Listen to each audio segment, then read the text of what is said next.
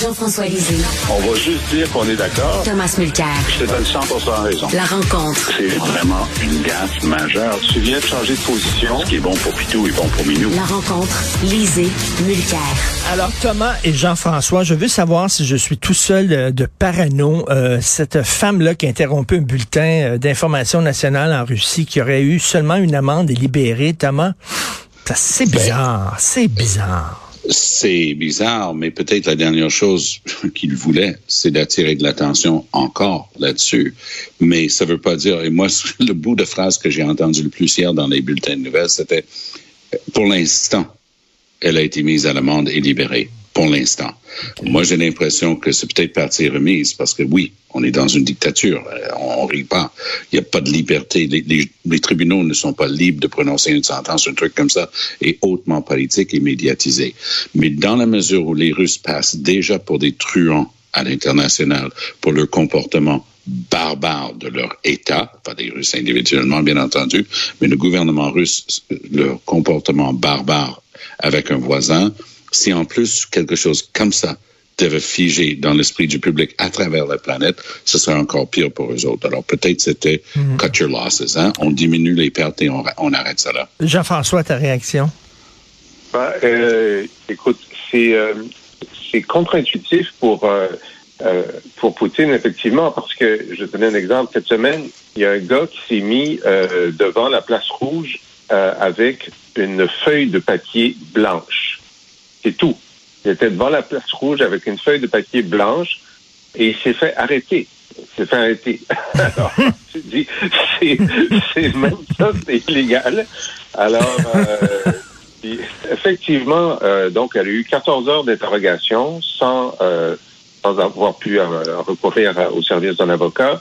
là, le procès a été rapide sur la vidéo qu'elle a fait mais pas sur son interruption euh, de la du journal télévisé. Euh, donc, elle est toujours passible d'une possible euh, accusation qui pourrait la conduire 15 ans en prison pour cette deuxième deuxième infraction-là, mais c'est bizarre que ça n'a pas été fait dans la foulée et qu'elle ait pu ensuite s'exprimer, parler aux journalistes. Tu as raison parce que Navalny, lui, il ne peut pas faire ça. Ben Alors, euh, il y a quelque chose de bizarre là-dedans. Oui, euh, très étrange. Il reste, reste pas moins que moi, je crois qu'elle a, a, posé un geste d'un très grand courage. Et elle doit se demander pourquoi elle n'est pas en prison en Sibérie déjà. Tout à fait. Bizarre. On va attendre au cours des prochains jours. On en saura peut-être un peu plus. Alors, j'aimerais avoir vos réactions euh, vraiment au discours de Zelensky et au Parlement canadien. Thomas. Extraordinaire. Il a réédité, et je pensais que ça allait être difficile, son discours à Londres au Parlement la semaine dernière, mais avec des exemples locaux pour que les gens saisissent ce dont il était en train de parler. C'était une journée très importante pour le Parlement du Canada. Les conservateurs ont donné plus que ce que le client a demandé en disant oui, oui, il faut que le Canada participe avec l'OTAN pour interdire les vols au-dessus de l'Ukraine, montrant encore une fois qu'ils sont totalement déconnectés de la réalité. Mais l'effet Zelensky porte fruit par ailleurs, j'oserais dire, Richard, que son annonce hier qu'il retirait toute demande de la part d'Ukraine de, de, faire partie de l'OTAN, c'est probablement la piste de sortie hmm. la plus sûre pour Poutine à ce stade-ci, si Poutine et la gang de malfrats autour de lui sont assez intelligents pour, pour le voir. Euh, Jean-François, ça, ça, montre que les négociations peut-être avancent entre la Russie et l'Ukraine pour que l'Ukraine puisse dire ça. Oui, mais en même temps, là, on sait que ça vient de, ça vient de sauter. Là, il y a, il y a, des négociations. Ça, c'est une bonne chose. Le fait que Zelensky, ça fait déjà plusieurs jours qu'il dit qu'il a compris que son pays ne serait pas dans l'OTAN. Euh, donc ça, c'est une des demandes de Poutine. Mais finalement, Poutine, lui, avait décidé que l'Ukraine redeviendrait une province de la Russie.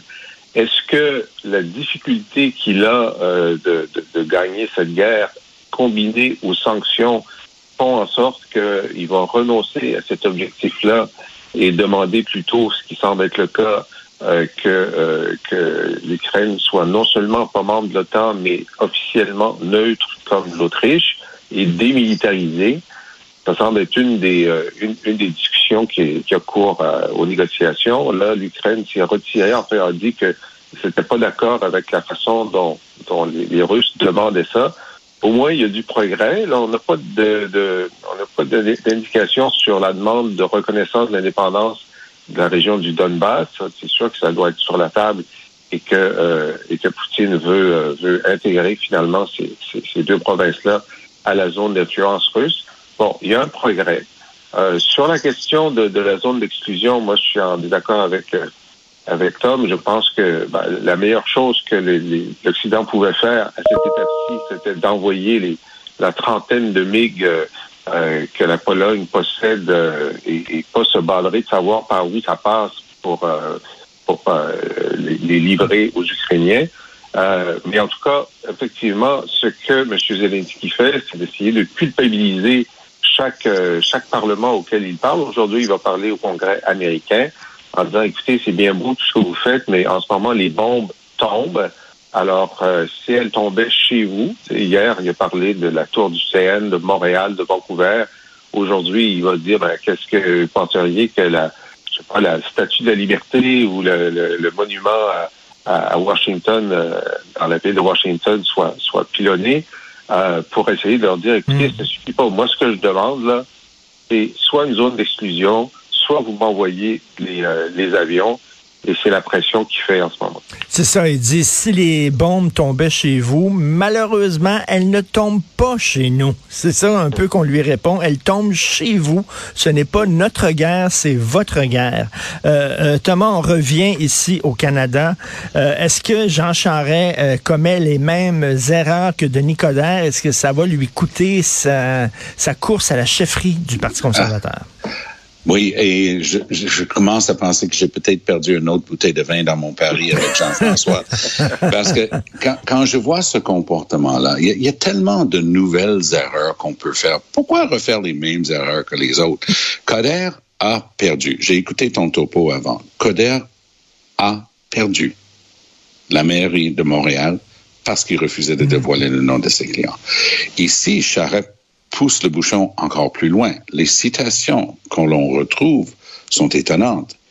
Il se met en plein centre de l'histoire des, deux Michaels, peut-être pour essayer de faire en sorte de justifier son implication avec Huawei, mais la compagnie Huawei dit non, non, il nous aidait avec le 5G, qui est le nouveau réseau que Huawei est en train de vendre au Canada. C'était une vraie préoccupation de sécurité pour le Canada parce que Huawei, évidemment, a été fondé par l'ancien chef de la sécurité en Chine. Très grande préoccupation.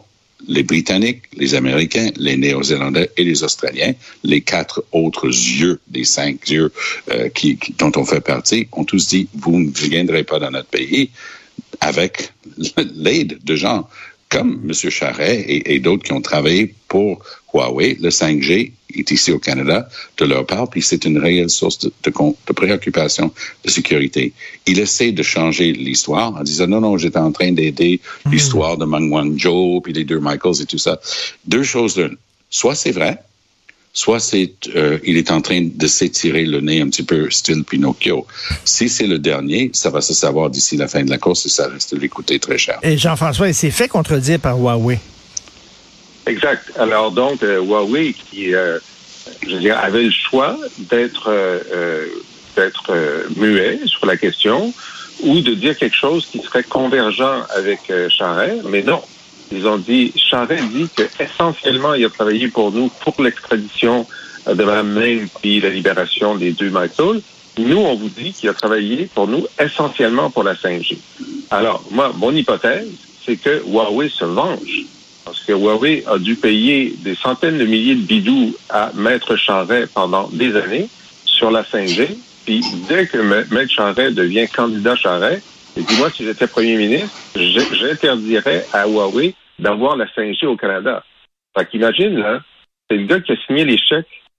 Vous m'entendez encore? C'est le gars qui a signé les chèques et tu viens de perdre ton, ton porte-parole. Tu te venges alors là, donc, il crée une situation difficile pour Chantin. Il traite de menteur, en fait. Et là, en plus, ben, la question de la liste de ses clients, tu as tout à fait raison. S'il y a quelque chose, on disait au sujet de Denis Coderre, c'était tellement certain que la question allait venir qu'il aurait dû se préparer trois mois à l'avance. Ben oui. S'il y avait des ententes de confidentialité, il fallait qu'il les règle à l'avance. Et puis là, Charest semble faire la même erreur. Il donne la même réponse. Il dit non, non, il faut demander à McCarthy-Tétro, euh, mon, mon employeur, ben voyons donc. Puis là, la question de la liste, elle est essentielle, mais aussi ce que M. Poilier et les autres vont vouloir savoir, c'est combien d'argent les Chinois t'ont envoyé pendant ces années-là? Ça, c'est la pire. Il n'y a pas de bonne réponse à ça. Que ce soit 100 000 ou 1 million, euh, un dollar des Chinois, c'est une mauvaise réponse, mais tant qu'il la donnera pas, puis il faudrait qu'il la donne très tôt dans la campagne, euh, ça va, ça va bien le. Ben, c'est surtout, surtout c'est comme, peler, c'est comme peler un oignon. Il, il, à chaque niveau, il va pleurer un petit peu plus. C'est le genre de truc où tu es clair, sans embâche, dès le départ. C'est ça qui s'est passé. Un, deux, trois, go. Voici mes autres clients. Un, un, trois, go. Mais là, ben, ben, si tu continues à étirer la sauce, si tu penses que tu peux bluffer tous les journalistes nationaux, good luck. Et Tom, surtout que les conservateurs avaient critiqué le gouvernement Trudeau pour se montrer trop complaisant envers la Chine. Ben Alors là, s'ils se choisissent un chef qui a travaillé pour la Chine et pour Huawei, non, Et non seulement il a eu ses problèmes avec ses médias sociaux, et on lui souhaite prompt rétablissement, mais on a aussi appris que probablement lors de son événement à Calgary, parce qu'il y avait une pièce bondée de monde où personne portait de masque, euh, donc il a attrapé la COVID, et euh, voilà que ça, c'est l'ouverture de la campagne à la chefferie. Ça, c'est la première semaine. Donc, euh, attends de voir combien de, niveaux il y a dans, dans cet oignon-là. Puis là, la, question, puis effectivement, on lui souhaite prompt rétablissement pour comprendre voir que ça n'a pas l'air grave, mais c'est pas seulement qu'il a attrapé la COVID. C'est à combien de personnes il l'a donné?